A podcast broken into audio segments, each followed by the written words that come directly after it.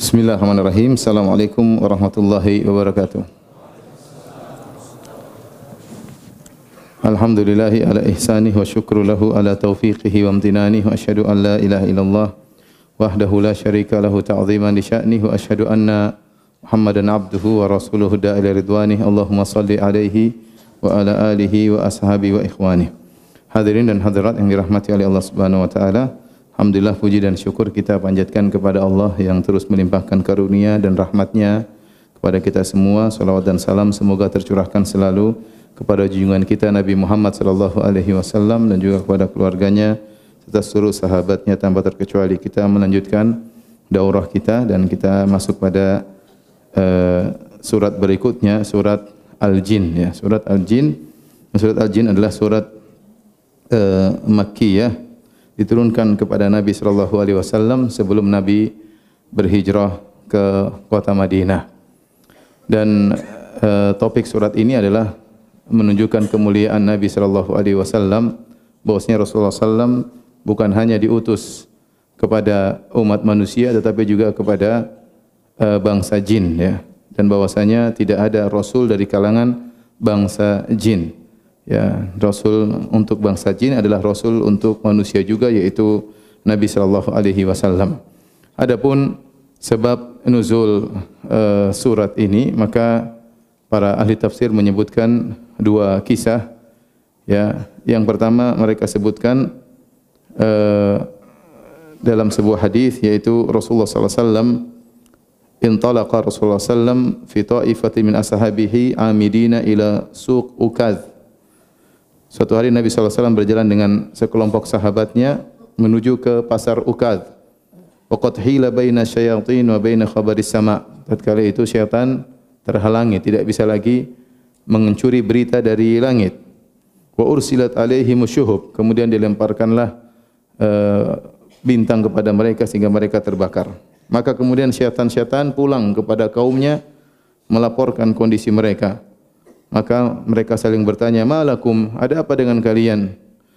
Hila baina wa baina khabaris sama. Sungguhnya kami terhalangi dari mendengar berita di langit dan kami dilemparkan kepada kami bintang-bintang. Mereka berkata, "Madzaka ila min syai'in hadath?" Ini pasti ada sesuatu yang terjadi. Kenapa kalian bisa terhalangi? Fadribu masyariqal ardi wa maghribaha. Coba cek pergi ke penjuru bumi, ke timur maupun ke barat. Apa yang telah terjadi? Apakah yang menyebabkan kita dihalangi dari mencuri berita? Akhirnya mereka pun pergi suruh jin-jin ngecek ke timur dan ke, ke barat. Akhirnya ada sebagian dari kelompok jin yang mereka akhadhu nahwa tihamah. Yaitu mencari daerah ke arah tihamah dan sampailah dia suatu tempat namanya Nakhlah. Ya, kemudian Nabi SAW ternyata di situ lagi ya sedang solat subuh bersama para sahabatnya. Akhirnya mereka pun mampir mendengar bacaan Al-Quran Nabi sallallahu alaihi wasallam. Kemudian mereka berkata, inilah yang telah menghalangi kami tidak bisa lagi mendengar kabar dari langit. Akhirnya, tatkala mereka mendengar Al-Quran, maka mereka pun berkata, Inna sami'na Qur'anan ajaba. Sungguh kami telah mendengarkan suatu Quran yang menakjubkan. Ya. Ini Eh, salah satu sebab yang disebutkan oleh ahli tafsir kenapa turun surat Al-Jin. Sebab yang kedua disebutkan oleh Tahir bin Ashur dan ini disebutkan oleh uh, Muhammad bin Ishaq dalam uh, sirahnya ya bahwasanya surat Al-Jin turun ketika Nabi sallallahu alaihi wasallam setelah pulang berdakwah di kota Taif dan kita tahu bahwasanya Nabi sallallahu alaihi wasallam tatkala berdakwah di kota Taif maka beliau ditolak dan dihina. Ya, beliau pergi bertemu dengan beberapa pembesar kota Taif, kalau tidak salah tiga orang di antaranya Abdunia Lail ya. Kemudian Nabi menyampaikan Islam kepada mereka, maka mereka menolak dakwah Nabi dengan keras. Di antaranya ada yang berkata, "Ama wajadallah rasulan rajulan ghairaka?" Apakah Nabi apakah Allah tidak menemukan orang lain selain engkau untuk menjadi rasul? Kok kamu yang jadi rasul ya? Ini hinaan berat kepada Nabi sallallahu alaihi wasallam. Yang satu berkata yang lain, yang satu lagi menghina Nabi sallallahu alaihi wasallam. Akhirnya mereka mengusir Nabi sallallahu alaihi wasallam. Maka Nabi pun keluar dari kota Taif dengan penuh kesedihan. Terlebih lagi tatkala Nabi keluar dari kota Taif disambut oleh anak-anak kecil dan orang gila yang melempari Nabi sallallahu alaihi wasallam. Ketika itu Nabi berjalan bersama Zaid bin Harithah, ya. Kenapa Nabi ke kota Taif? Karena Nabi sebelum berhijrah, Nabi di puncak-puncak uh, gangguan orang-orang Mekah sehingga dakwah Nabi ditolak. Maka Nabi mencari lokasi dakwah lain. Kalau orang-orang Quraisy menolak dakwah Nabi sallallahu alaihi wasallam, siapa tahu kabilah Thaqif yang tinggal di Taif mau menerima dakwah Nabi. Maka Nabi sallallahu alaihi wasallam dan Zaid bin Harithah pergi ke Taif. Ternyata kenyataannya sama saja. Nabi sallallahu alaihi wasallam ditolak dakwahnya bahkan di diusir bahkan dilempar dengan uh, kerikil oleh anak-anak kecil dan orang gila dan ini cara orang-orang Arab menghina seseorang ya. Jadi Nabi dihina yang menyambutnya anak-anak kecil, orang gila kemudian dilempar sehingga Nabi merasa amat terhina tatkala itu maka Nabi SAW pun pergi dengan penuh uh, kesedihan ya. Datang dalam sebagian riwayat Nabi SAW berdoa kepada Allah Subhanahu Wa Taala.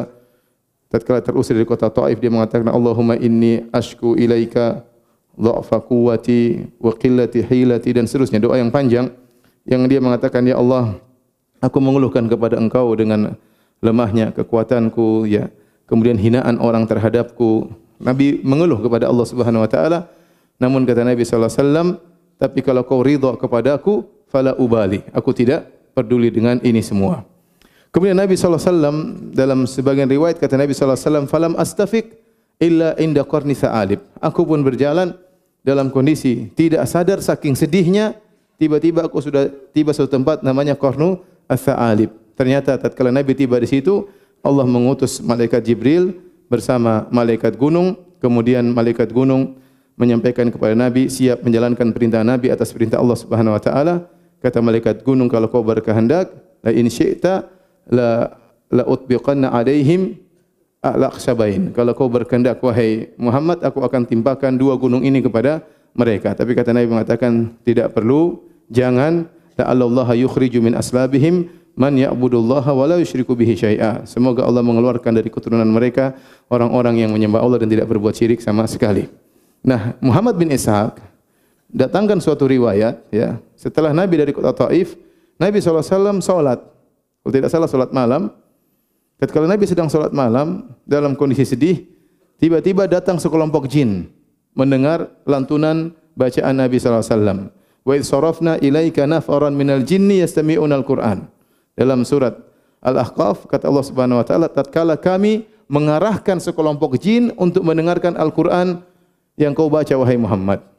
Falamma hadaruhu qalu ansitu. Tatkala mereka mendengar bacaan Quran tersebut mereka berkata diam, simak bacaan Quran tersebut. Ya. Falamma qudiya wallau ila qaumihim munzirin. Ya. Dalam surat Al-Jin kata mereka inna sami'na Qur'anan ajaba. Sungguh kami telah mendengar Quran yang menakjubkan.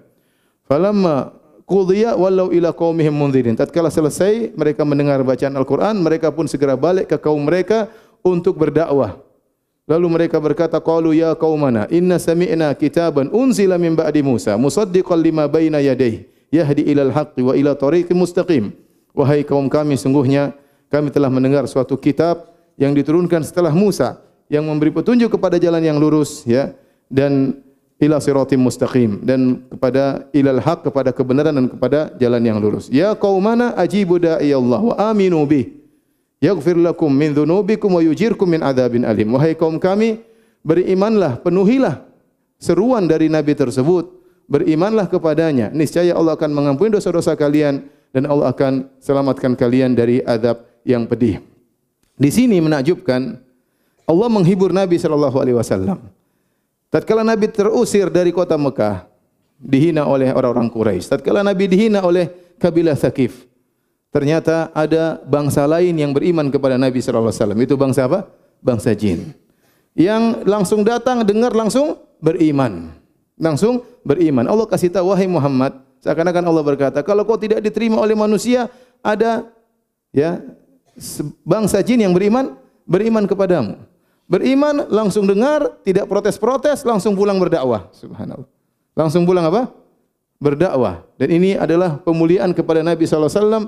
Bahasanya Rasulullah SAW adalah Rasul yang diutus kepada thakolain. Kepada manusia dan juga kepada bangsa jin. Ini disebutkan oleh sebagian ahli tafsir adalah sebab turunnya surat Al-Jin sebagai bentuk pemuliaan terhadap Rasulullah sallallahu alaihi wasallam dan untuk menghibur Nabi yang baru saja terusir dari kabilah Thaqif di kota Taif. Taib kita bacakan uh, ayat-ayatnya. Allah berfirman, "Qul uhiya ilayya annahu istama'a nafarun minal jinni faqalu inna sami'na Qur'anan ajaba."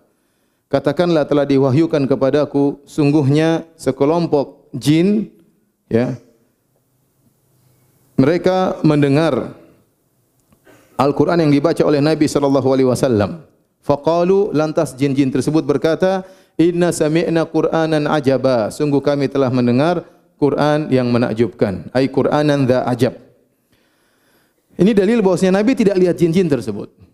Nabi sedang salat atau Nabi sedang baca Quran, jin-jin datang, Nabi tidak tahu. Makanya Allah yang kasih tahu. Wa sarafna ilaika nafar. Sungguh kami telah mengirim kepada engkau sekelompok jin.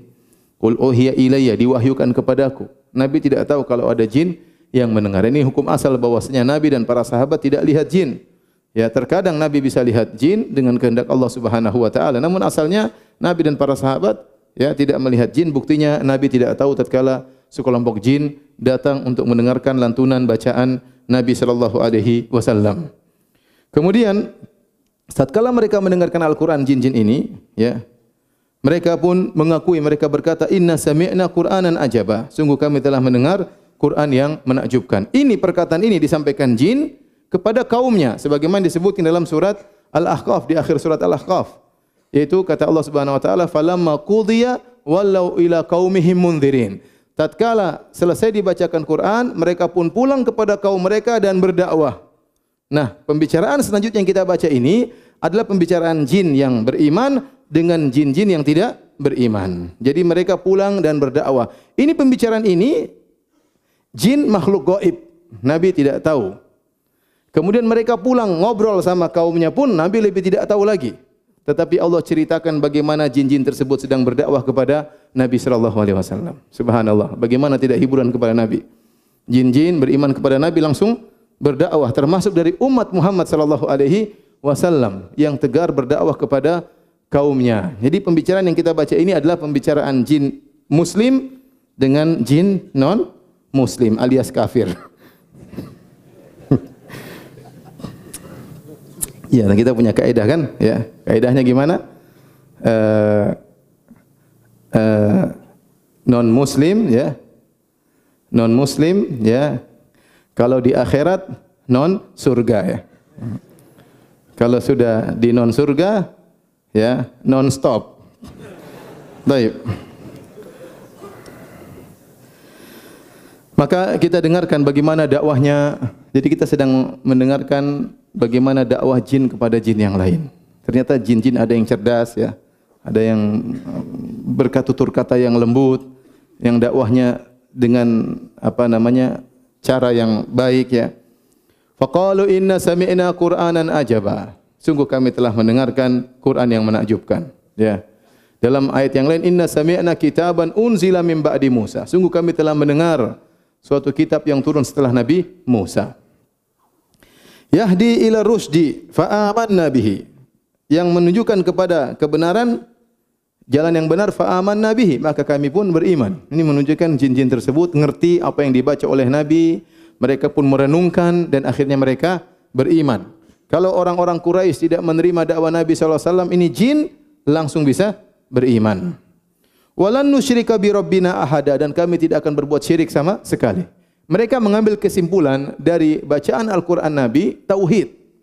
Kesimpulan dari bacaan Quran Nabi yang mereka tangkap kesimpulannya walan nusyrika bi rabbina ahada. Kami tidak akan berbuat syirik. Karena topik Al-Qur'an berputar sekitar apa?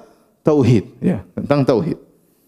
Kemudian kata mereka wa annahu ta'ala jaddu rabbina mattakhadha sahibatan wala walada. Dan sungguhnya sungguh maha tinggi kebesaran Tuhan kita. Jaddu rabbina itu ke, ke, keagungan Tuhan Tuhan kita.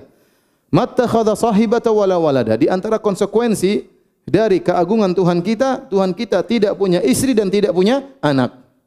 Karena kalau Tuhan punya istri, berarti Tuhan kepada istri tersebut. Kalau istrinya tidak ada, Tuhan gelisah.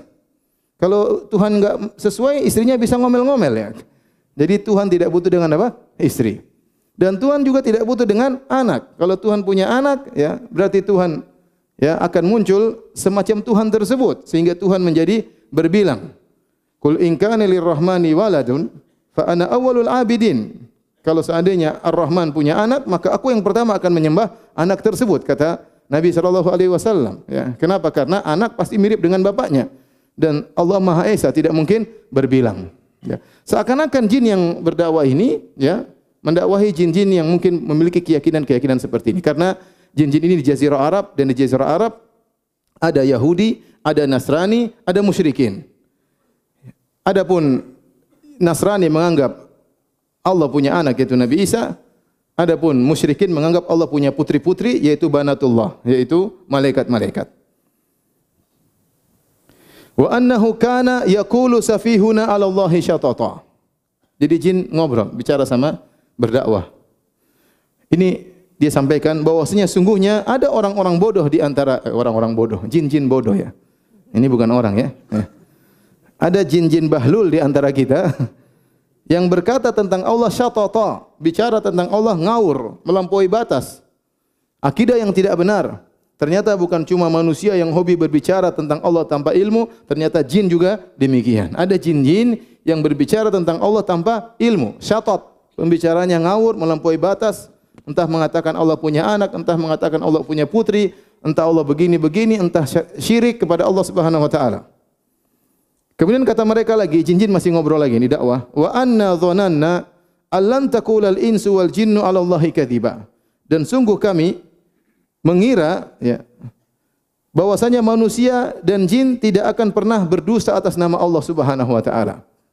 Perhatikan ini dijadikan dalil. Kata jin wa anna dhananna allan taqulal insu wal jinnu 'ala Allahi kadhiba. Dulu kami menyangka tidak mungkin ada jin dan manusia yang nekat berdusta atas nama Allah. Ternyata ada. Setelah kami dengar Al-Qur'an kami tahu ternyata ada orang-orang yang berdusta atas nama Allah dari kalangan jin maupun kalangan manusia. Sebagian ulama mengatakan ini dalil tidak boleh taklid dalam masalah akidah. Ini jin-jin dahulu berkeyakinan seperti manusia dan jin yang berdosa nama Allah. Mereka ngikut, mereka enggak tahu ternyata dusta. Berarti selama ini mereka taklid tanpa tahu dalil. Oleh karenanya masalah akidah, kita tanya dalilnya mana. Jangan hanya ikut-ikutan. Jangan kita bilang enggak mungkin orang ini berdusta. Mungkin saja dia berdusta. Mungkin dia bohong atas nama Allah, mungkin dia bohong atas nama Nabi sallallahu alaihi wasallam. Kita cek dulu mana dalilnya Al-Quran maupun Sunnah. Kalau ada kita beriman, kalau enggak kita enggak akan beriman karena akidah tidak bisa kita atur sendiri. Akidah turun dari Allah Subhanahu wa taala dan dari Nabi Muhammad sallallahu alaihi wasallam. Kemudian mereka berkata wa annahu kana rijalun minal insi ya'udzuuna bi rijalin minal jinni fazaduhum rahaqa. Dan sungguhnya ada sekelompok lelaki dari manusia yang mereka berlindung kepada sekelompok lelaki dari kalangan jin maka bertambahlah kesombongan mereka ya. Ini dalil bahwasanya jin juga ada laki-laki ada perempuan ya di antara tafsiran hadis Allahumma inni a'udzubika minal khubuthi wal khaba'ith. Itu di artinya ya Allah aku berlindung kepada engkau dari jin laki-laki maupun jin apa? Perempuan. Jadi jin ada laki-laki jin perempuan mereka juga beranak pinak ya. Sebagaimana uh, manusia ya. Kemarin sempat ada yang tanya sama saya Ustaz apakah jin juga melakukan pernikahan seperti manusia? Itu yang saya tidak tahu ya. Apakah ada nazar? Itu saya tidak tahu. Tapi yang jelas mereka beranak pinak ya. Beranak pinak. Dan secara umum kata para ulama, syariat kaum muslimin jin sama dengan syariat kaum muslimin dari manusia. Secara umum, tapi secara detail kita enggak tahu karena ada perbedaan fisik antara kita dengan dengan dengan jin. Bagaimana uh, bertaharah mereka misalnya secara detail kita tidak tidak tahu. Ya, itu urusan Allah Subhanahu wa taala yang jelas Allah persiapkan dai-dai di kalangan jin yang akan beri pelajaran kepada kepada mereka. Ini buktinya ada jin-jin yang berdakwah. Taib. Jadi di sini jin-jin mengabarkan sungguhnya ada sekelompok lelaki dari kalangan manusia yang mereka minta perlindungan kepada sekelompok jin. Kalau antum baca buku tafsir, tafsir Al-Qurtubi, tafsir At-Tabari, tafsir Ibnu Katsir, tafsir mana saja, mereka akan sebutkan asar bahwasanya dulu sekelompok manusia kalau mereka melewati suatu lembah dan mereka takut, maka mereka minta perlindungan kepada penguasa lembah tersebut. Mereka berkata dengan suara yang keras, "Na'udzu bi sayyidi hadzal wadi min sufahai qaumihi." Kami meminta perlindungan kepada penguasa lembah ini, Pak Lurah lembah ini ya, dari anak buahnya yang bahlul-bahlul ya. Jadi kemudian mereka pun dilindungi tidak diganggu. Mereka pun dilindungi tidak diganggu karena begitu jin mendengar seruan tersebut, maka dia panggil anak buahnya, "Eh, jangan ada ganggu dia, eh. Jangan bikin malu saya." Eh. Mungkin begitu. Dan ternyata mereka tidak dia tidak diganggu, sekelompok lelaki ini tidak diganggu ya, karena dia telah berlindung kepada penguasa lembah tersebut, penguasa jin. Sehingga anak-anak buahnya enggak ada yang berani usil terhadap sekelompok lelaki tersebut. Ternyata ini adalah kesyirikan. Perbuatan ini adalah kesyirikan. Saya tanya sama antum. Apakah penguasa jin, Pak Lurahnya jin, mampu untuk melarang anak buahnya? Mampu atau tidak? Mampu. Mampu. Dia mampu untuk melarang anak buahnya jangan usilin manusia, jangan ganggu manusia. Mampu atau tidak? Mampu. Sehingga manusia ini meminta kepada jin sesuatu yang dimampui oleh jin, tetapi ini syirik enggak boleh. Kenapa dia minta kepada satu yang gaib? Enggak boleh. Hukumnya difonis kesyirikan meskipun jin mungkin mampu. Mungkin jin mampu dan dia mampu buktinya dia, mereka tidak diganggu. Yang disebutkan inilah kebiasaan sebagian Arab dari Yaman yang melakukan kebiasaan tersebut akhirnya diikuti oleh banyak orang-orang di Jazirah Arab termasuk kabilah-kabilah Arab yang ada di di sekitar kota Mekah ya. Dan ini adalah kesyirikan. Kata Allah, "Fazaduhum rohaqa." Maka semakin menambah kesombongan bagi jin-jin tersebut. Mereka semakin angkuh. Lihat tuh manusia minta tolong sama kita. Ada kelezatan tersendiri dirasakan oleh jin tatkala manusia minta perlindungan kepada mereka. Dan ini yang dicari oleh oleh jin. Makanya kadang jin mengganggu manusia dia minta minta sajen dan ini bentuk pengagungan terhadap jin. Sehingga manusia taat kepada kepada jin. Ya. tidak diganggu tidak digoda. Karena jin-jin tersebut sudah dikasih apa? Sajen ya. Karena kita dapati banyak sebagian orang menyembah-nyembah berhala mereka kasih apa? Sajen kemungkinan itu ada jinnya. Ada jinnya sehingga mereka kemudian menyembah berhala-berhala tersebut dengan meletakkan sajian-sajian yang ada di situ. Ya. Sajiannya terkadang kopi terkadang permen, ya, terkadang apa ya, tergantung perasaan mereka aja ya. mereka kasih sajian ya. Oleh karenanya ya, kita tidak boleh minta perlindungan kepada jin. Kalau kita melihat satu tempat yang mengerikan, Nabi sudah memberi solusi, ada doanya. Ya, a'udzu bikalimatillahi tammah min syarri ma khalaq. Itu doanya. Man nazala manzilan barang siapa yang singgah satu tempat, kemudian dia berdoa, a'udzu bikalimatillahi tammah min syarri ma khalaq. Aku berlindung dengan kalimat Allah yang sempurna dari makhluk yang buruk dari keburukan makhluk yang dia ciptakan. Maka dia tidak akan diganggu. Itu gantinya. Tidak usah minta perlindungan kepada kepada penguasa penguasa jin yang ada di lembah tersebut. Ya. Saya pernah naik mobil bersama seorang angkatan bersenjata, ya, pakai baju tentara. Kemudian dia antar saya naik mobil di malam hari. Kemudian kita lewat satu tempat di jembatan, tahu-tahu dia bel-bel terus, tet, tet, tet. Saya bilang, kenapa ini? Rupanya dia takut. dia takut. Dia dengar isu-isu kalau lembah lewat jalan tersebut, mobil bisa jatuh sendiri. Maka supaya dia aman, dia apa? Bel. Bel kepada siapa ya? Bel kepada Allah? Enggak. Bel kepada penjaga jin tersebut. Kulo nuwun. Ini enggak boleh. Seperti ini enggak boleh. Ente kalau takut baca doa. A'udzubillahi minasyaitonirrajim. A'udzubikalimatillahit tammati min syarri ma khalaq. Jangan taat tak, jangan taat kepada jin tersebut karena jin butuh anda menunjukkan simbolik Anda taat kepada dia. Ini tidak boleh. Ya. Makanya saya pernah cerita tatkala ada seorang ikhwan ya, dia supir taksi online kemudian ada penyembah berhala yang jadi penumpang. Mereka berjalan akhirnya mereka melewati suatu berhala.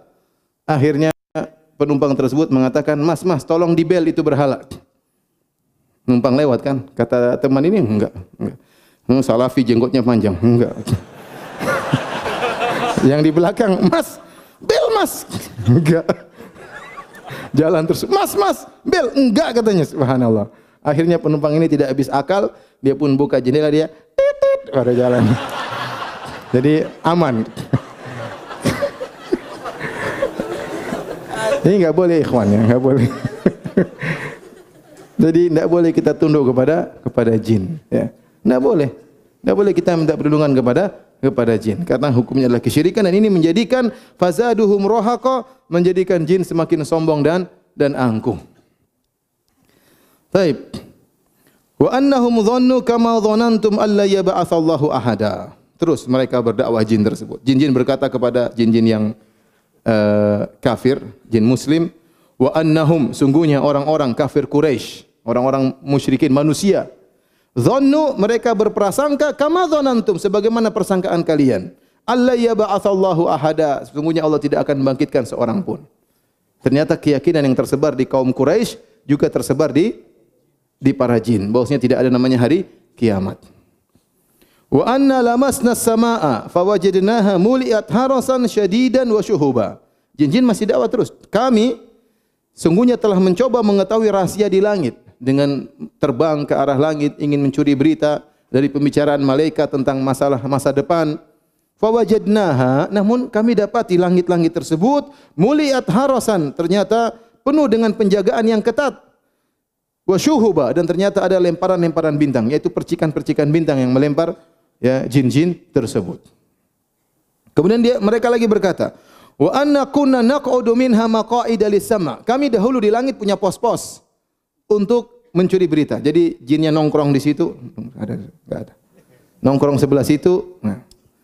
Kemudian sekarang fama yastami'il ana, sekarang siapa yang coba-coba untuk mendengar yajid lahu mencoba-coba untuk mencuri berita, yajid lahu shihaban rasada, maka dia akan mendapati panah api yang mengintai. Panah api yang mengintai. Ini dalil bahwasanya yang dimaksud bintang yang uh, rujuman li syayatin bukan bintangnya yang mengenai bintang besar. Jin mungkin enggak sebesar bintang tetapi percikan bintang. Makanya disebut dengan syuhub. Panah apa? Panah api. Sebagian ulama mengatakan percikan dari bintang tersebut terlepas untuk melempar jin-jin tersebut. Ya cuma Allah ibaratkan dengan nujum maksudnya adalah syuhub yaitu panah api dari percikan bintang-bintang tersebut melempari jin-jin tadi. Ini dalil kata uh, sebagian ulama ahli tafsir Allah mendatangkan dengan isim syarat faman barang siapa. Faman yastamil ana barang siapa yang mencoba mencuri berita sekarang ini maka dia pasti terbakar. Dia pasti terbakar. Sehingga sebagian ulama berpendapat bahwasanya ya setelah Nabi sallallahu alaihi wasallam diutus tidak mungkin lagi ada berita yang tercuri jadi ada tiga kondisi kondisi pertama sebelum Nabi diutus sebelum Nabi diutus banyak jin-jin mencuri kabar dari langit. Oleh kerana kita dapati mungkin seribu, dua ribu tahun yang lalu ada pujangga yang meramal, ada dukun yang meramal. Mungkin ramalan mereka benar. Karena dulu memang langit tidak dijaga. Jadi Allah biarkan banyak peramal-peramal yang mencuri berita dan mungkin ramalan-ramalan mereka benar. Karena mereka mendengar berita dari langit. Ketika Nabi diutus, maka langit dijaga dengan ketat. Tidak mungkin ada satu berita pun yang tercuri. Waktu Nabi ditanya tentang para dukun, kata Nabi, Laisu bi syai' mereka itu tidak bisa apa-apa. Kata Nabi sallallahu alaihi wasallam. Jadi sudah tidak ada lagi berita yang bisa dicuri. Setelah Nabi meninggal, maka ada khilaf di kalangan para ulama. Apakah setelah Nabi sallallahu alaihi wasallam meninggal kembali lagi langit-langit bisa mengalami pencurian berita? Sebagian ulama mengatakan bisa tapi sudah sangat sulit. Sebagian ulama mengatakan sudah sangat tidak bisa, tidak mungkin. Dan ini pendapat di antaranya diisyaratkan oleh Ibn Hajar, kata Ibn Hajar rahimahullah, kada yatmahil hampir mustahil jin-jin bisa lagi mencuri berita oleh karenanya ikhwan dukun-dukun yang ada sekarang itu semuanya kadzab semuanya itu alibaba apa namanya bohong dari mana mereka dapat berita? Jin-jin tidak bisa mencuri berita.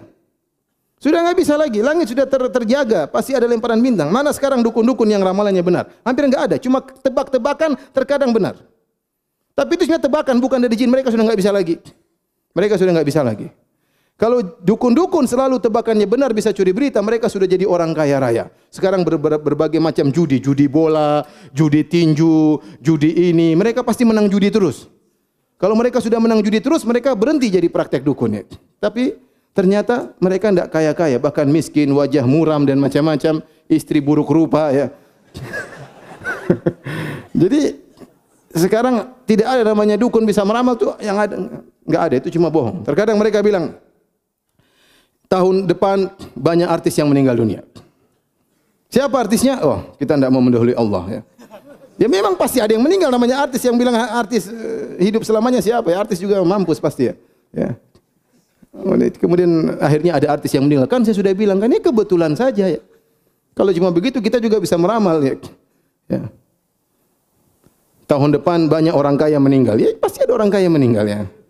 Tapi jadi pendapat Allah alam bisawab, pendapat yang kuat ya karena di sini Allah menggunakan isim syarat. Faman yastamil ana barang siapa mendengar mencakup siapa saja sekarang dan ada tidak ada dalil memansuhkan ayat ini.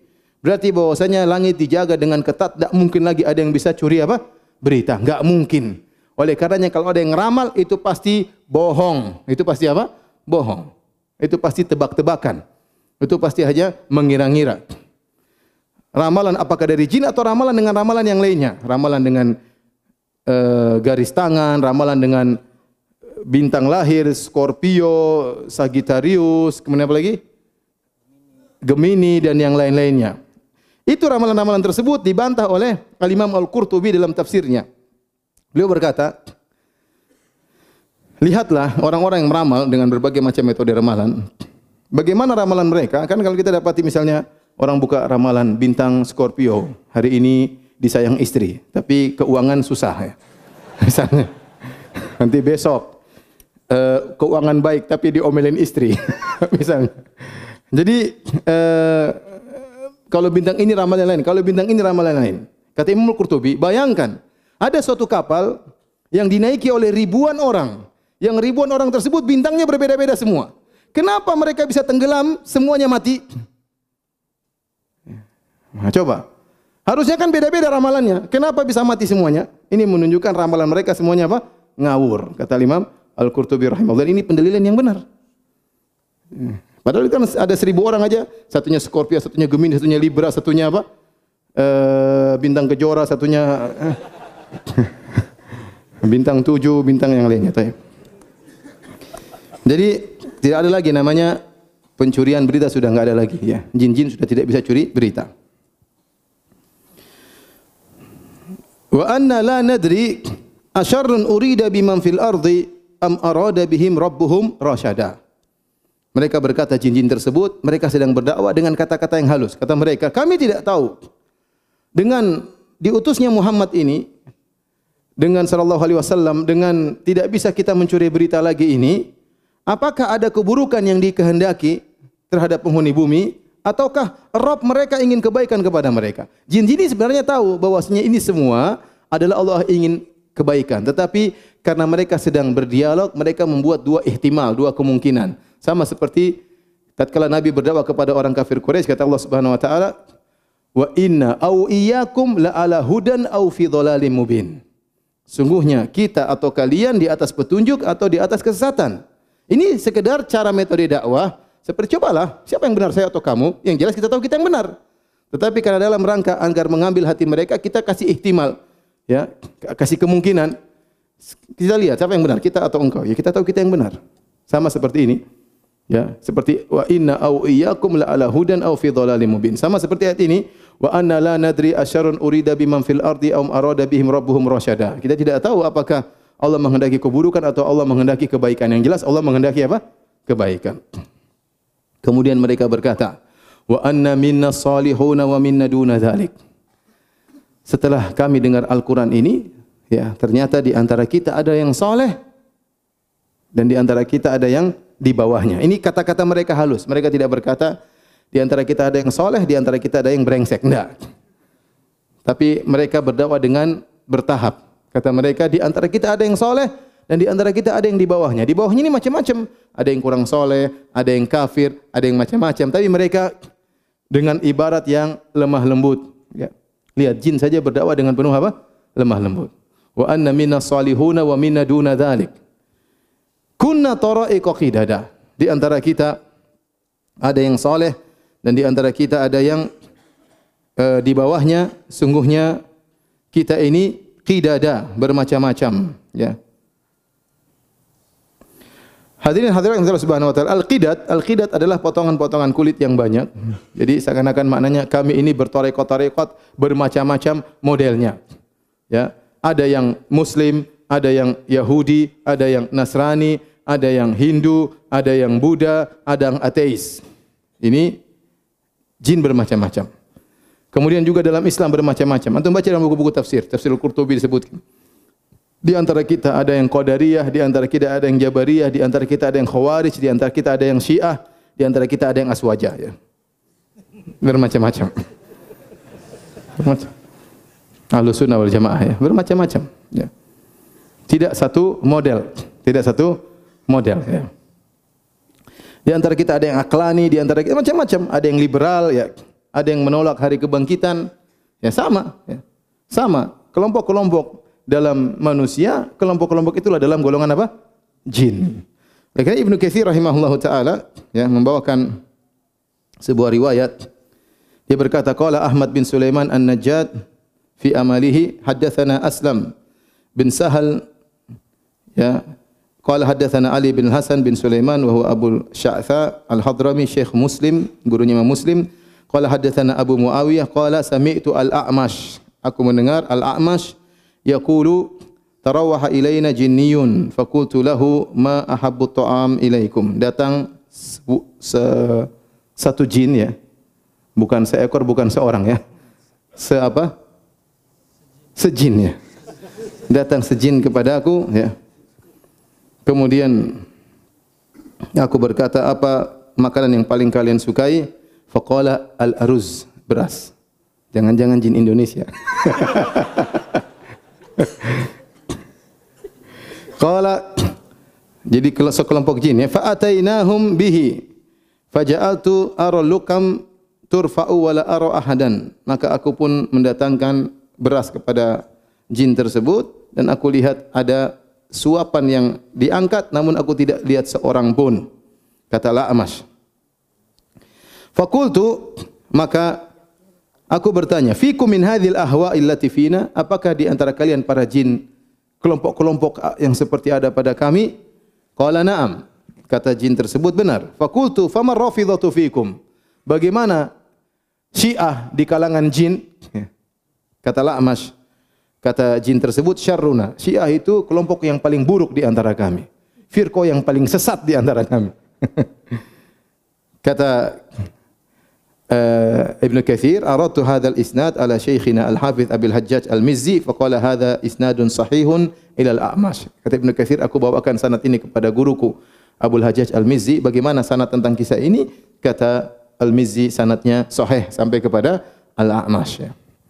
Jadi ini dibawakan oleh Kathir untuk menguatkan bahwasanya para jin mereka juga berkelompok-kelompok kunna tara'iqa qidada. Dan ini maksudnya, kata sebagian ahli tafsir, maksudnya jin-jin ini tatkala menyampaikan kepada kaumnya kita ini berkelompok-kelompok, harusnya kita sadar kita kembali kepada jalan yang benar, jalan yang satu, jalan tauhid, tinggalkan seluruh kelompok-kelompok ini.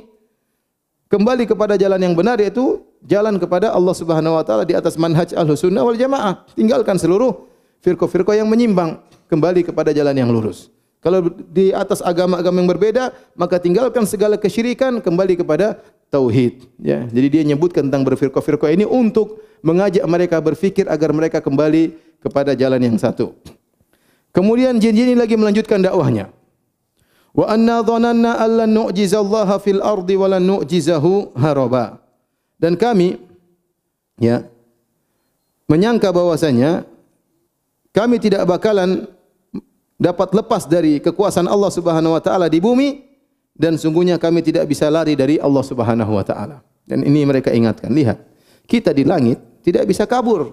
Kalau kita ke atas terkena panah api. Nah, kita di bumi pun demikian, tidak mungkin kita kabur.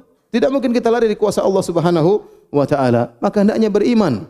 Seakan-akan mereka kasih isyarat kalau kita tidak beriman, kita tidak akan lepas dari siksaan Allah. Kalau di bumi saja kita tidak selamat, apalagi di dunia tidak selamat, apalagi di akhirat. Ini metode yang tidak langsung oleh dakwah para jin tersebut kepada kaumnya yang musyrikin. Taib. Dia tidak mengatakan, eh, kalau ente musyrik mampus nanti. Enggak. Tapi dia menggunakan kata kami. Lihatlah, kalau kita tidak bisa selamat di bumi, nanti bagaimana? Maka janganlah berbuat syirik kepada Allah subhanahu wa ta'ala. Kemudian mereka berkata, wa anna lamma sami'na al-huda amanna bih.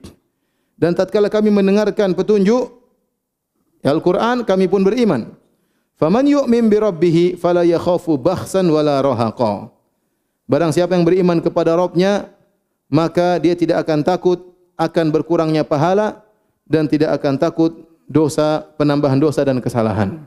Ini sebenarnya mengatakan perkataan faman yu'min bi rabbi ini adalah bukan perkataan para jin tapi perkataan Allah Subhanahu wa taala ya. Bahwasanya barang siapa yang beriman kepada Rabbnya maka tidak perlu takut pahalanya akan dikurangi enggak.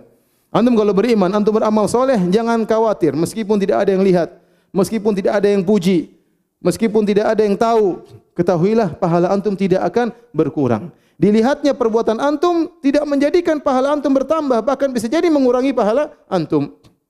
Jadi tidak usah khawatir. Kalau antum sudah beriman, beramal soleh, tahu ini amal soleh, tidak akan berkurang pahala sedikit pun. Kemudian juga kalau antum dituduh yang tidak-tidak, antum tidak melakukan dosa tersebut, meskipun orang semua mencela antum, antum tidak akan diberi dosa oleh Allah Subhanahu wa taala. Yang penting beriman kepada Allah Subhanahu wa taala.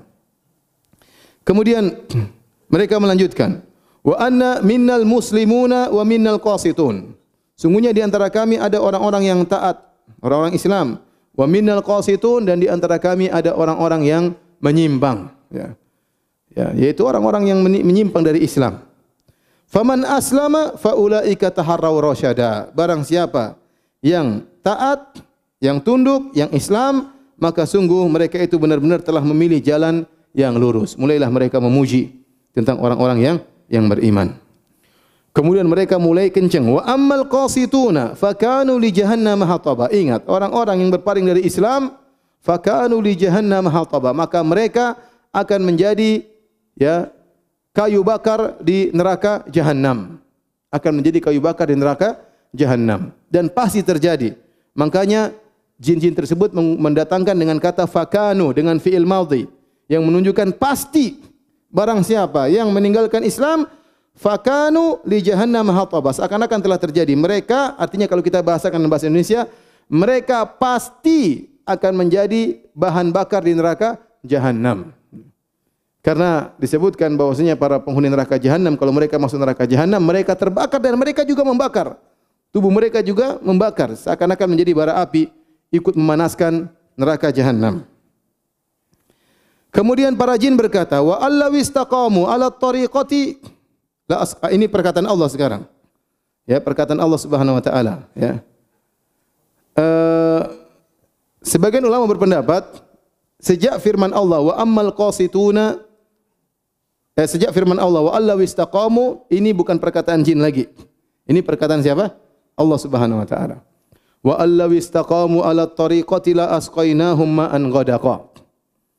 Kata Allah Subhanahu wa taala dan seandainya mereka istiqamah di atas satu jalan, maka kami akan berikan kepada mereka air yang segar.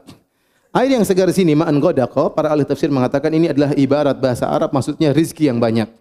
Karena dahulu orang Arab di mana ada di mana ada air berarti ada hujan dan di mana ada hujan berarti banyak rizki. Sehingga mereka sering mengungkapkan rizki dengan apa? Air. Ini dalil bahwasanya kalau jin-jin istiqamah mereka diberi rizki oleh Allah Subhanahu wa taala. Kalau jin-jin saja dapat rizki apalagi manusia. Jin-jin saja kalau bertakwa wa may yattaqillaha yaj'al lahu makhraja.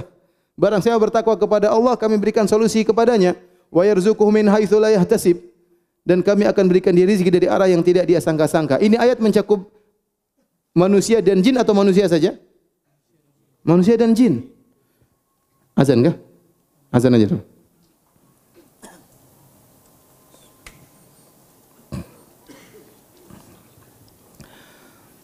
Hadirin dan hadirat yang rahmatillah subhanahu wa ta'ala Kita lanjutkan ayat 16 ya.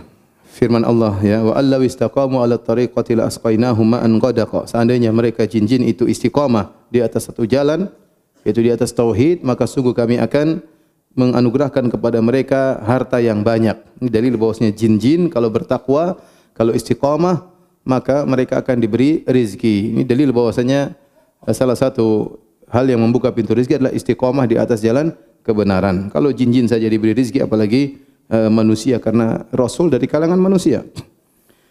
Linaftinahum fi untuk kami beri cobaan kepada mereka padanya pada rezeki tersebut. Rezeki adalah cobaan.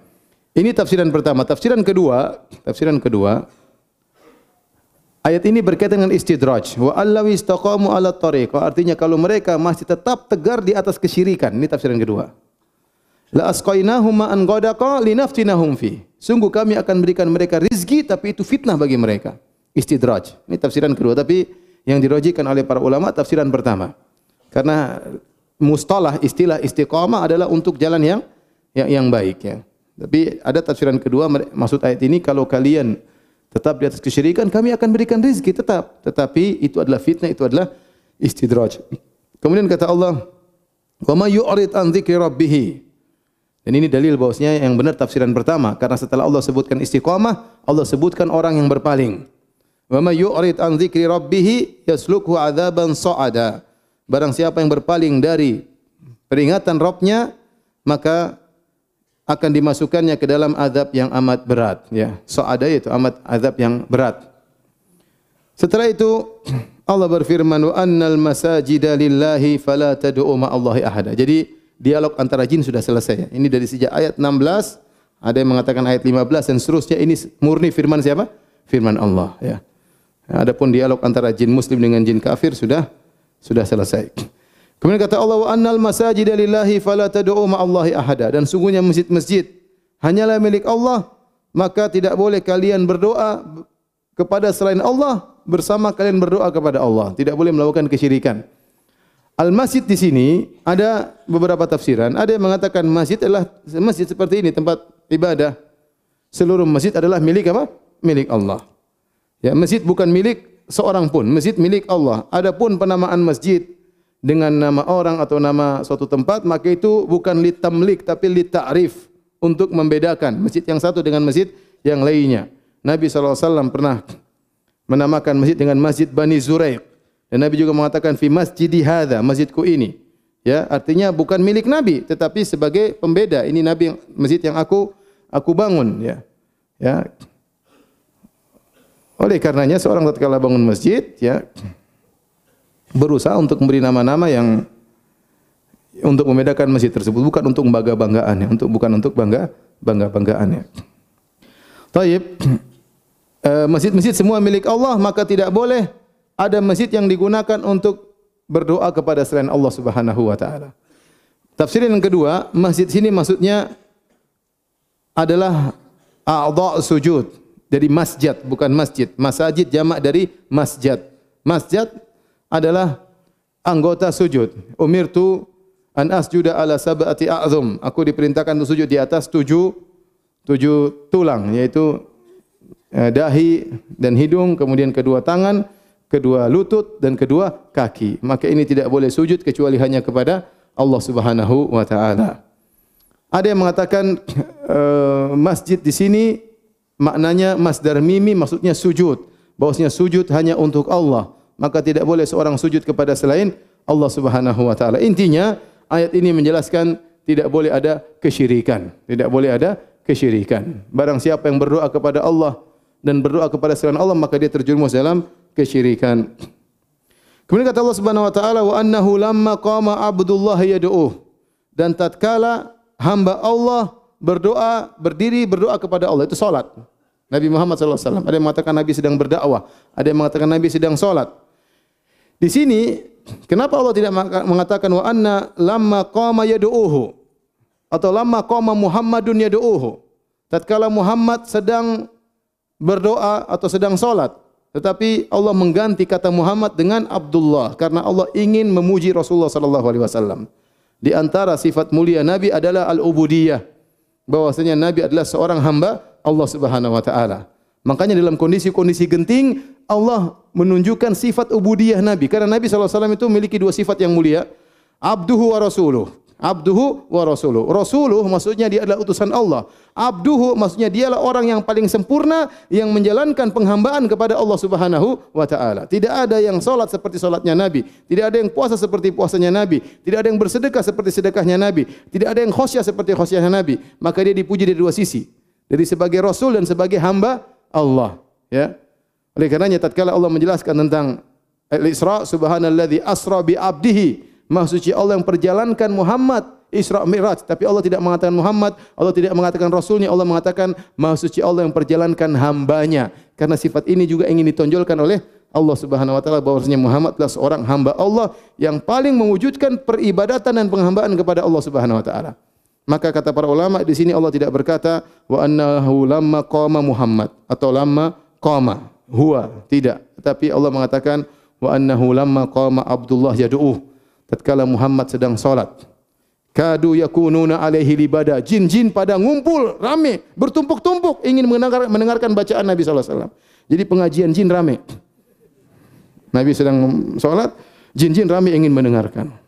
Orang-orang Taif tidak mau mendengarkan, Abu Jahal dan kawan tidak mendengarkan, jin ramai datang mendengarkan lantunan bacaan siapa? Rasulullah sallallahu alaihi wasallam ini mendengar menjelaskan bahwasanya jin-jin semangat untuk beribadah, jin-jin semangat untuk ilmu, jin-jin mendengar semangat untuk mendengarkan lantunan Al-Qur'an. Kalau manusia tidak mau beribadah, ada jin yang beribadah, ada malaikat yang beribadah kepada Allah Subhanahu wa taala. Kul innama adu'u rabbi wa la usyriku bihi ahada. Katakanlah wahai Muhammad, sungguhnya aku hanya berdoa kepada Rabbku dan aku tidak berbuat syirik kepadanya sama sekali. Muhammad adalah hamba Allah. Beribadah kepada Allah dan dia berkata aku tidak akan berbuat syirik kepada Allah sama sekali. Kul inni la amliku lakum dharra wa la rasyada. Allah menampakkan sifat Abdullahnya ini. Ha, Muhammadlah Abdullah. Muhammad berdoa kepada Allah. Muhammad beribadah kepada Allah. Muhammad sallallahu alaihi wasallam tidak berbuat syirik kepada Allah. Muhammad sallallahu alaihi wasallam tidak menguasai manfaat dan kemudaratan.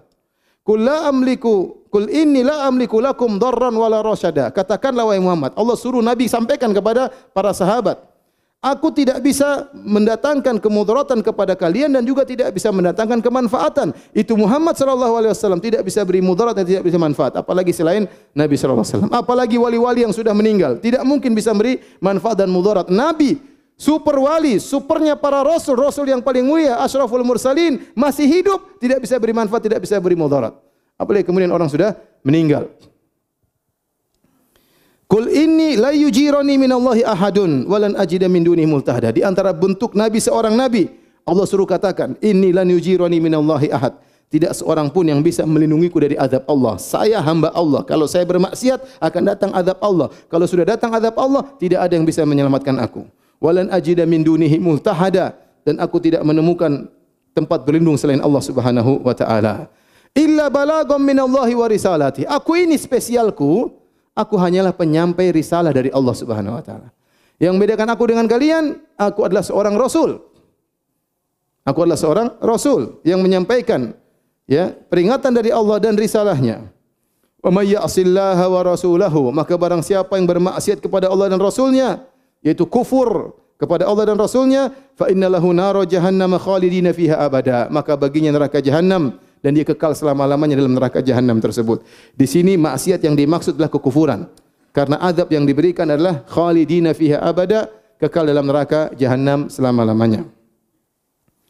Kemudian Allah berfirman hatta idza ra'au ma yu'adun sehingga apabila mereka melihat azab yang diancamkan kepada mereka orang-orang kafir Quraisy fasaya'lamuna man adhafu nasiran wa aqallu adada maka mereka akan tahu siapa yang lebih lemah penolongnya dan siapa yang lebih sedikit jumlahnya.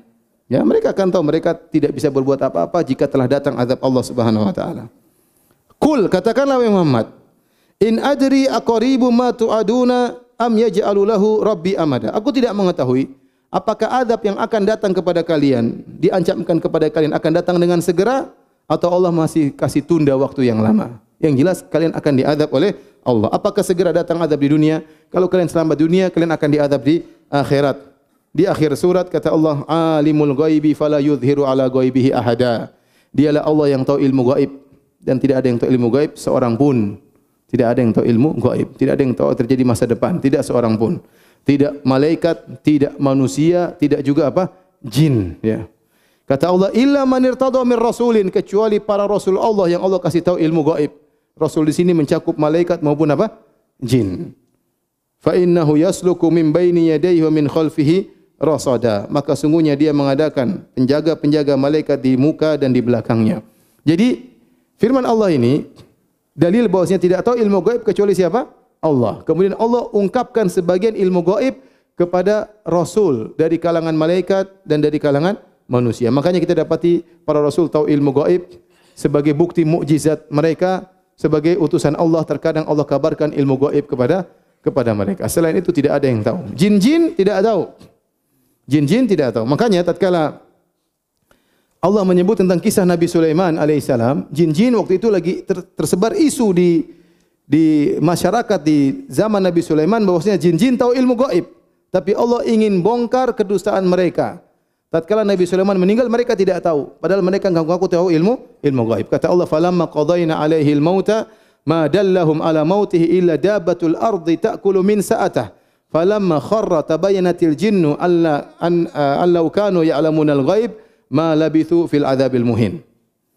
Jadi Nabi Sulaiman setiap hari ngecek mereka untuk bekerja. Mereka kerja lama karena Nabi Sulaiman sedang mengawasi. Suatu hari Nabi Sulaiman datang Nabi Sulaiman solat. Ternyata tatkala dia sedang solat Allah cabut ruhnya. Jin-jin tidak tahu disangka Nabi Sulaiman masih apa? Hidup. Maka mereka takut, eh Sulaiman masih ada. Mereka kerja lagi. Eh Sulaiman masih ada, kerja lagi. Sulaiman masih ada kerja. Nabi Sulaiman sudah meninggal alaihissalam. Disebutkan sampai waktu yang berbulan-bulan mereka kerja terus. Nabi Sulaiman solat terus. Dikira masih hidup. Ternyata rayap memakan tongkat Nabi Sulaiman, Nabi Sulaiman jatuh, ternyata mereka sudah Nabi Sulaiman sudah meninggal dunia. Kata Allah, "Allau kanu ya'lamunal ghaib." Kalau mereka tahu ilmu gaib, mereka tahu Sulaiman sudah meninggal, tentu mereka tidak akan mau kerja terus. Mereka kerja terus karena takut kepada siapa? Sulaiman. Ternyata sudah hampir setahun mereka tidak tahu Nabi Sulaiman sudah meninggal dunia. Ini dalil bahwasanya jin-jin tidak tahu ilmu gaib. Jin-jin tidak tahu ilmu gaib. Ya. Jin tidak tahu ilmu gaib, manusia tidak tahu ilmu gaib. Ya, yang tahu hanyalah para rasul yang Allah beritahukan kepada mereka. Kata Allah Subhanahu wa taala, "Liya'lama an, an qad ablagu risalati rabbihim wa ahata bima ladaihim wa ahsa kulla syai'in adada." Supaya dia mengetahui bahwasanya sungguhnya rasul-rasul itu telah menyampaikan risalah-risalah Tuhannya. Sedang sebenarnya ilmunya meliputi apa yang ada pada mereka dan dia menghitung segala sesuatu satu persatu dengan detail Allah Subhanahu wa taala. Inilah uh, tafsir dari surat Al-Jin. Ya, banyak faedah yang bisa kita ambil di antara kita tahu bahwasanya bukan cuma manusia yang dibebani untuk beribadah kepada Allah, ternyata para jin juga dibebani untuk beribadah kepada Allah. Dan syariat yang berlaku pada kita secara umum secara global berlaku juga pada jin-jin ya. Tapi secara detail kita tidak tahu Allah alam bisawab dan kita tahu ternyata sebagaimana di antara manusia ada para dai, ternyata di jin-jin juga ada para dai dari kalangan jin. Dan kita ternyata lihat ada jin-jin yang cerdas, bisa menangkap isi Al-Quran. Bahkan tatkala mereka berdakwah, mereka berdakwah dengan retorika yang bagus, dengan keteraturan, dengan penuh kelembutan. Ya, ini adalah para jin-jin dan kita tahu Nabi sangat sallallahu alaihi wasallam sangat mulia. Ternyata Nabi sallallahu alaihi wasallam bukan cuma rasul kepada umat manusia tetapi juga kepada bangsa jin ya. Dan ini dalil juga bahwasanya Nabi sallallahu alaihi wasallam bukanlah Tuhan yang disembah, bahkan Nabi adalah hamba Allah, bahkan Nabi tidak bisa beri manfaat dan mudarat, bahkan Nabi juga takut siksaan Allah Subhanahu wa taala, tidak sebagaimana sebagian orang yang menyembah sebagian nabi. Demikian Allah taala alam. Kalau ada yang bertanya saya persilakan.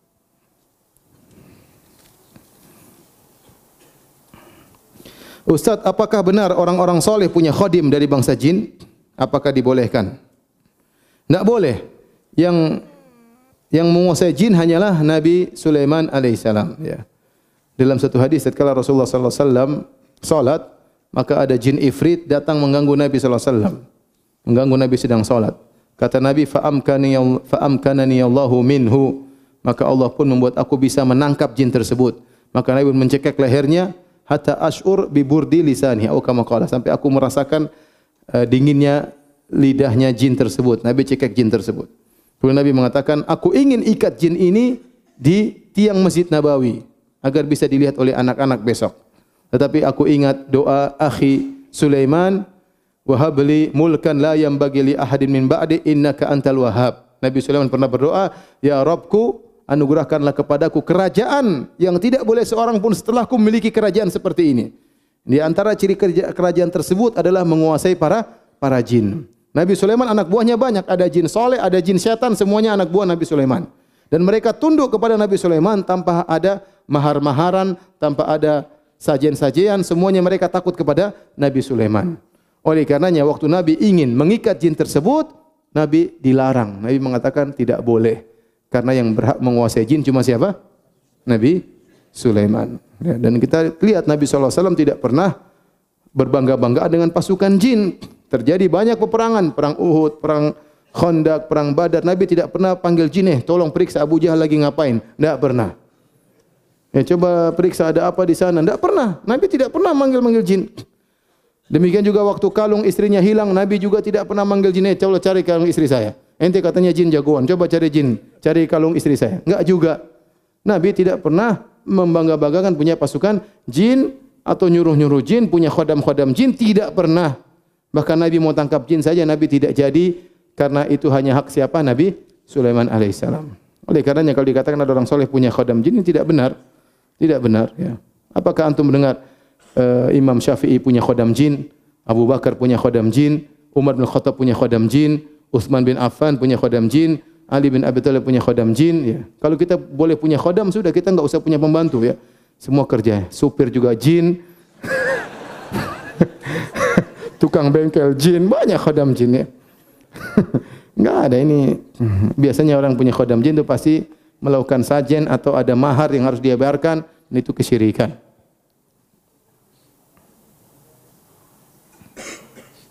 Teluh, santet, susuk dan kawan-kawan, apakah ada andil dari bangsa? Ini sihir dan sihir memang eh, berkaitan dengan jin, syaitan. Apa perbedaan jin dan khodam? Lalu bagaimana hukumnya jika kita memelihara atau mengisi untuk di kehidupan sehari-hari. Sudah ente jangan macam-macam deh. Khodam, khodam, khodam. Dulu ada kawan saya dia cerita dia tukang pijit. Ditawarin sama kiai, Pak mau khodam enggak? Khodam buat apa? Buat bantu bantu bapak mijit. Jadi kalau mijit enggak usah gini cuma jinnya yang setengah mati. Jadi cuma sentuh gini sudah kerasa orang yang dipijit. Kenapa dia punya khodam tukang pijit? Ya enggak, enggak, enggak, enggak. Jadi janganlah. Pasti nanti ada aturan mainnya. Harus begini, harus begitu. Harus kasih sajian, harus permintaan ini, harus di... Apa dan terjerumus dalam kesyirikan.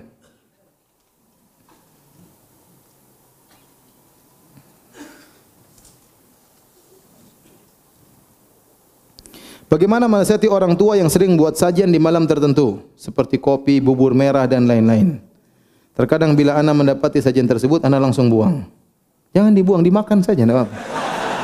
Mohon nasihatnya Ustaz Jazakallah khairan. Selama sajian tersebut bukan madhubi hali ghairillah, ma'uhilla li ghairillah bih, selama bukan sembilan kepada selain orang, Allah maka itu halal ya.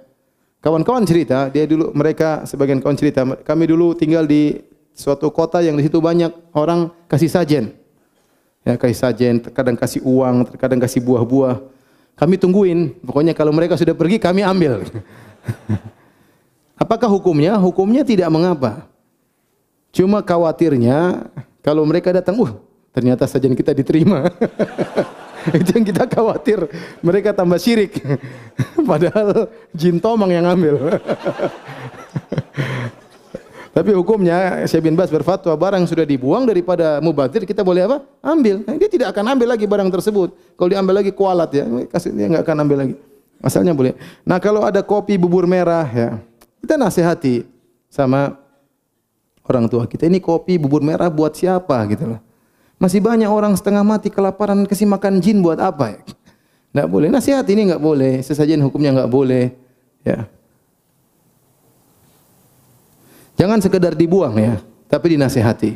Dibuang tidak cukup, nasihati orang tua. Dan di antara bentuk berbakti kepada orang tua yang luar biasa berulang din adalah mendakwahi orang tua menuju tauhid. Bagaimana cara bersikap kepada orang yang mengaku bisa melihat jin dan meramal? Kalau mengaku bisa melihat jin, mungkin bisa dia lihat. Ya, sebagian orang terkadang diganggu dimasuki jin sehingga dia juga bisa melihat apa? Jin. Ya. Maksud saya bisa melihat jin bukanlah suatu yang kelebihan ya. Para nabi saja tadi tidak bisa melihat jin. Kadang-kadang Allah kasih lihat, tapi asalnya nabi tidak lihat.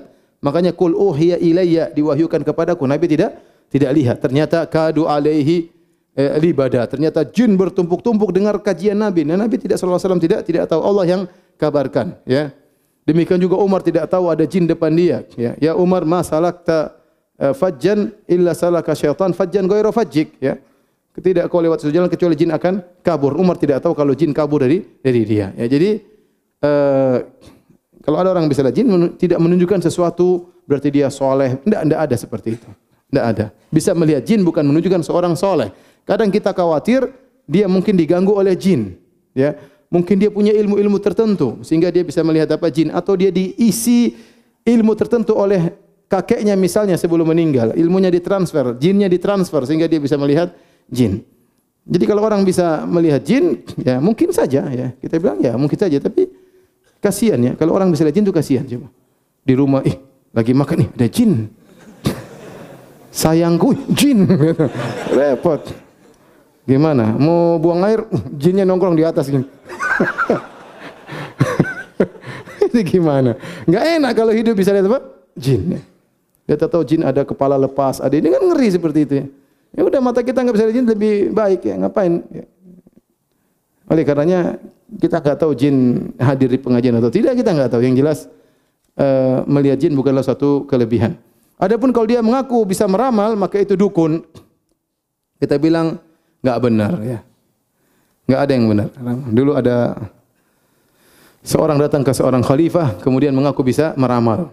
Bagaimana ramalan engkau tentang diriku? Maka dukun tersebut mengatakan engkau khalifah akan menjadi khalifah yang baik begini-begini. Terus kamu bagaimana nasibmu? Saya pun akan baik-baik ini. Kata khalifah ente bohong. Saya bunuh ente sekarang ya. Ramal enggak benar ya. Ramalan itu ngawur semuanya.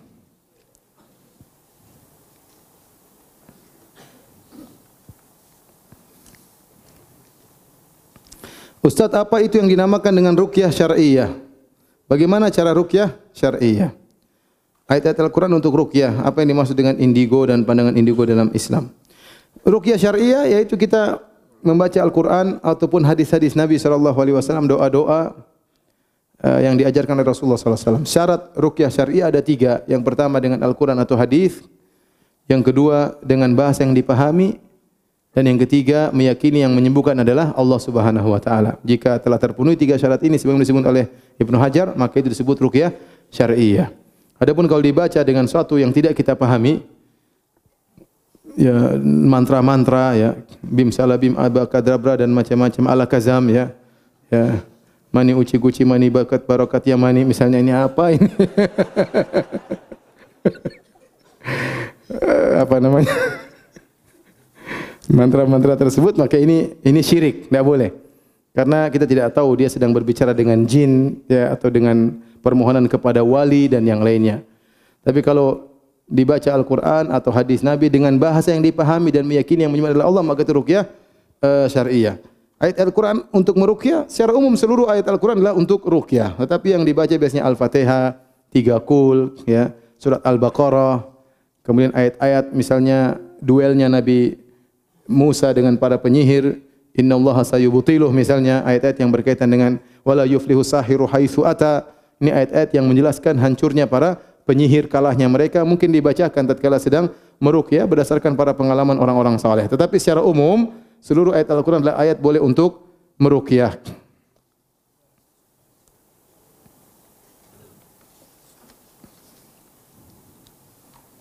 Ustaz, apakah jin juga terpecah menjadi 73 golongan? Dan apakah dan apakah dakwah jin ahlu sunnah juga mendapat penolakan oleh jin ahlul fitah?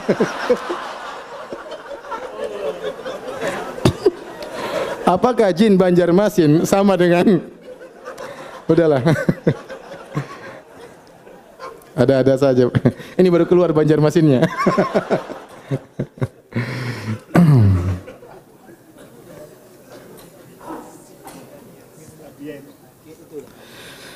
Afwan mungkin jauh dari tema urgen ya, tapi saya sangat terdesak dan ingin menanyak, menanyakan bahawa saya seorang akhwat sudah bermanat salaf alhamdulillah namun keluarga saya belum. Hingga kini ibu saya mendesak saya untuk menikah dengan ikhwan yang bukan bermanhaj sunnah. Sebab ibu saya tidak ingin saya menikah dengan ikhwan yang bermanhaj salaf dan saya hanya diberikan waktu satu minggu untuk memberikan keputusan. Masya Allah.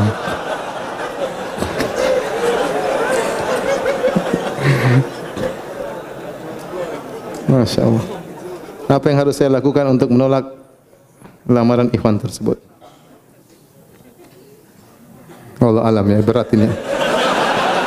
Tolong nanti apa namanya hubungi ustaz-ustaz yang ada di sini ya, biar bisa konsultasi lebih lanjut ya karena harus tahu permasalahan secara lengkap. Ustaz, apakah berbeda alam malaikat dan alam jin? Jelas berbeda. Kita ada tiga alam. Alam manusia, alam jin dan alam apa? Malaikat. Nanti alam jin ada yang soleh dan ada yang tidak soleh. Yang tidak soleh namanya syaitan. Pimpinan syaitan adalah siapa? Iblis. Iblis umurnya panjang. Sampai hari kiamat tidak mati-mati. Adapun jin-jin yang lain meninggal. Makanya karena iblis tahu dia bakalan meninggal, maka dia berdoa kepada Allah, "Rabbi anzirni ila yaumi yub'atsun." Ya Rabbku tangguhkanlah kematianku. Kata Allah sampai hari kiamat kata Allah, "Innaka minal munzirin." Kematianmu ditangguhkan sampai hari hari kiamat. Berarti jin iblis asalnya mau mati. Karena dia bercita-cita untuk menggoda Adam dan anak turunannya, maka dia minta untuk diizinkan hidup sampai hari kiamat. Oleh karenanya jin-jin yang lain mereka juga mati sebagaimana manusia. Tetapi berapa ke umur mereka kita tidak tahu. Kita enggak tahu. Sebagian jin-jin ngaku-ngaku kalau ada masuk dalam tubuh manusia kemudian ngomong ngaku-ngaku saya sudah seribu tahun. Belum tentu benar ya. Saya dua ribu tahun, sudah dua tahun dah ketemu. Saya ketemu Nabi Musa. Oh, ini enggak kadzab ya. Sadaqaka wa huwa kadzub. Asalnya jin itu yang yang yang tidak saleh asalnya pendusta. Itu hukum asal mereka. Suka berdusta. Hobi mereka berdusta. Terkadang benar, terkadang benar. Maka jangan percaya kalau ada jin masuk dalam tubuh manusia ngomong banyak jin yang saya ketemu inilah ketemu siapalah ya. Ya dan saya ketemu Firaun lah macam-macam Jadi malaikat lain dengan jin, lain dengan manusia.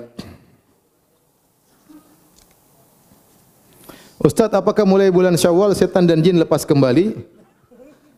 Iya, jadi di belenggu mereka dilepas ya. Idza jaa Ramadan ya, futiyat abul jannah wa gulli kata bimiran wa sufidati asufidat maratu syayatin. Di bulan Ramadan dibelenggulah gembong-gembong apa? Syaitan. Ya. Setan-setan kroco tidak di, tidak dibelenggu, tapi yang gembong-gembongnya ya bos-bosnya dibelenggu. Nah, setelah satu Syawal maka setan-setan tersebut dilepas kembali. Makanya antum harus waspada ya. Godaan semakin berat tatkala setelah bulan Ramadan ya. Ustaz, apakah ada orang kasyaf? Kasyaf ya. Saya tidak tahu ya kasyaf ya, tapi ah, mimpi atau apa itu sekedar istiqnas, hanya belum tentu benar, tidak ada yang bisa dipastikan ya. Terkadang ada orang memastikan ternyata apa? Ternyata salah ya, misalnya ya. Seperti kejadian baru-baru ada yang mengaku ada seorang alif yang yang kasyaf yang mengatakan ini yang menang ternyata belum tentu ya. Jadi susah kita tidak tidak usah begitu-begitulah ya.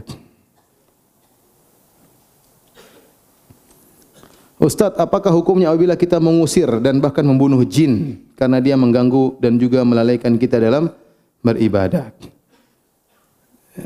Jangan kejam-kejam ya. Kalau jin ganggu, antum rukyah saja ya. Kalau dia mati salah sendiri ya. Jangan ente tangkap, shh, masukkan dalam botol, dikunci. Ya kasihan ini jin jomblo. kalau dia ganggu, ente rukyah, dia tidak mau terbakar, urusan dia. Kalau dia kabur, siapa tahu dia beriman, kena dakwah, kenal manhaj salaf setelah itu, bisa saja, kita enggak tahu. Jangan kejam-kejam ya akhi. Taib demikian saja kajian kita. Uh, kita pun kafatul majlis. Subhanakallah bihamdik. Asyadu ala ila anta. Assalamualaikum warahmatullahi wabarakatuh.